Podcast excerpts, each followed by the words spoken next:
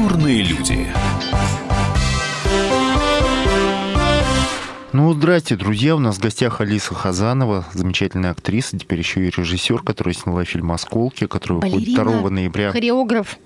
Да, здравствуйте. Здравствуйте, да, это Дарья Завгородняя, Денис Корсаков и Алиса Хазанова у нас в гостях. Алиса, ну, расскажи для начала про ваш фильм «Осколки». Представьте себе обычного человека, который хочет пойти в кино. Вот почему ему нужно посмотреть ваш фильм?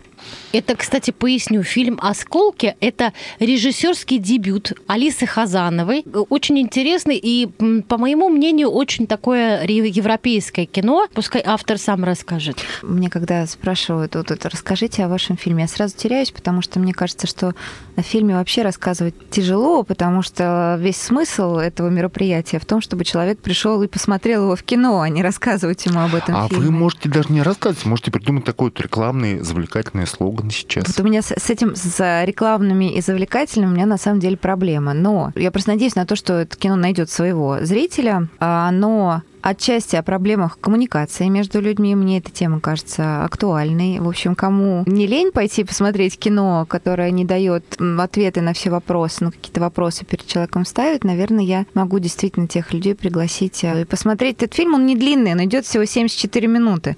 Поэтому, мне кажется, это основной его плюс и, и, и бонус. Кино атмосферное, кино вовлекает э, в свою какую-то вселенную. Вот, и я просто надеюсь на то, что будут люди, которым это будет интересно интересно. Это же в своем роде ремейк фильма Алена Рене в прошлом году Марин Бади. Это не ремейк фильма. Ну, это очень сильно вдохновлено. А, дело в том, что это, это, это вопрос, на который я уже отвечаю сейчас вот в каждодневном режиме, поэтому я уже выработала четкую позицию по этому поводу. Дело в том, что мы когда начинали писать сценарий этого фильма, тут надо сразу, наверное, пояснить, что фильм идет на английском языке с русскими субтитрами, и он был изначально написан на английском языке, потому что мой соавтор американец, его зовут Майкл Куписк, и, ну, соответственно, ему было легче писать на английском, и для меня это, в общем, тоже как-то было легко, поэтому так случилось, что он написан на английском. Когда мы вообще придумывали всю эту историю, то у нас была отправная точка, действительно, фильм Алана Рене прошлым летом в Маринбаде, потому что нам обоим страшно интересно было э, рассуждать на тему того, что вот, допустим, ты сидишь, э, не знаю, в баре, в ресторане, в кафе, где угодно, к тебе подсаживается человек, незнакомый тебе, и говорит, что у вас были какие-то отношения близкие год назад. И вот эта вот тема э, того, что игры памяти или вообще параллельная реальность, или что это такое может быть. При этом человек вроде выглядит нормальным, и ты понимаешь, что а, он может быть сумасшедший, а может быть нет, а может быть уже ты сошел с ума, и вообще что такое происходит. Вот нам было очень интересно на эту тему порассуждать, и, и в каком-то смысле, да, это является перекличкой, безусловно, с фильмом Алана Рене. Но на этом, наверное, какие-то параллели заканчиваются. Просто потому что это другое кино совсем, оно, оно построено по другим законам.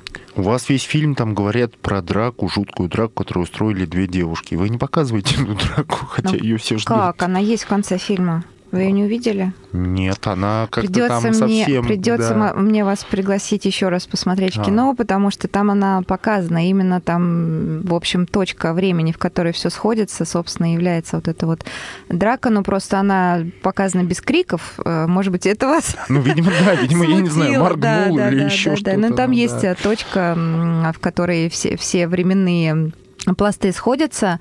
Это действительно фильм, который, знаете, как это, рекомендован к просмотру не один раз. Ну, те люди, которые смотрели его не один раз, говорят, что а, второй раз даже интереснее, потому что открываются какие-то вещи, которые первый раз проходят незамеченными. Слушайте, ну вот все сказали, вы сказали про драку, про ресторан. Я вспоминаю угу. сразу фильм Бориса Хлебникова, а где, кстати, Алиса играет. Да, Был, пока был. ночь, Все в ресторане. Пока ночь не... Пока ночь не разлучит. Не разлучит, да, да, да. И там, кстати, был ресторан, и все сидели, вели искренние очень разговоры, э, что-то ели суп, а потом передрались и дали даже в морду орфистке. Вот какое-нибудь влияние Борис Хлебников своим творчеством на вас оказал, потому что он определенно обаятельный режиссер. Боря, безусловно, один из самых обаятельных не только режиссеров, но и людей, которых я знаю. Я вообще поклонница фильма «Аритмия», и для меня было большим удовольствием вот. работать с Борей да. на фильме «Пока ночь не разлучит». Но мне кажется, на, на уровне ресторана и просто того, что выбрал выбран такой объект, наверное, параллели можно закончить, потому что все-таки много историй разных снимается в ресторанном пространстве или в пространстве отеля, но это скорее вызвано, мне кажется, тем, что есть некая определенная нейтральность э, положения, да, потому что вот люди как бы туда все приходят, они могут быть кем угодно и чем угодно. И это, наверное, способствует тому, что вот такая вот э, творческая мысль начинает работать именно с этими пространствами. А как-нибудь, может быть, вот это связано с тем, что выбрали ресторан? Ресторан, как знаете, такое, как лобное место, как некая вот сцена, на ну, я выбрала люди отель. проявляют себя. Я все-таки выбрала ну, отель, ну, а не ресторан, просто там ну, там у вас отель и ресторан, там две, как бы, да. в отеле, реста... Отель в усиливает эту ресторанную тему. М? Э, я бы не стала называть это ресторанной темой. Я бы скорее говорила все-таки о, о едином пространстве отеля, в котором есть ресторан, как об одном живом организме. И, безусловно, в моем фильме этот отель является один из, э, одним из главных действующих героев. И у многих возникают всякие разные ассоциации, как что это один отдельный большой живой организм, что это главный герой фильма, что коридоры, по которым ходят герои, это извилины большого мозга, по которым ходят мысли. И все это, безусловно, там каким-то образом заложено, но я этого не навязываю зрителю, потому что мне действительно хотелось создать атмосферу, в которой бы у людей возникали свои собственные образы и ассоциации. Вот. Основная задача была, наверное, такая, потому что мне близко такое кино, которое не дает мне ответы на все э, вопросы, но ставит передо мной какие-то вопросы, на которые мне интересно размышлять. Я сама такое просто люблю.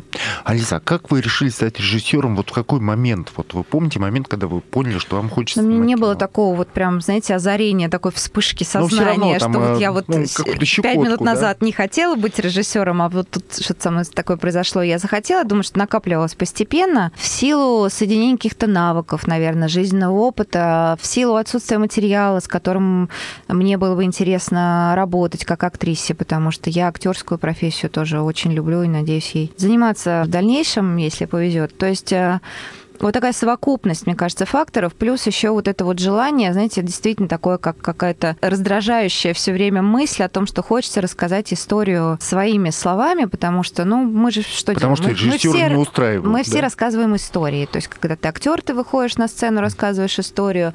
Так или иначе, в кино, в актерской ипостаси ты тоже рассказываешь какую-то историю. Ну, там, понятно, ты зависимый элемент, зависимый от монтажа и от взгляда на, на все происходящее. И я думаю, что мне просто вот желание своими словами рассказать историю, которая мне интересна, ну и нести за это ответственность, естественно, потому что режиссер, понятно, несет ответственность за то, что он а, делает. В какой-то момент оно, оно достигло той точки, в которой я решила, что, в общем, да, я готова это сделать, я готова пойти на этот риск.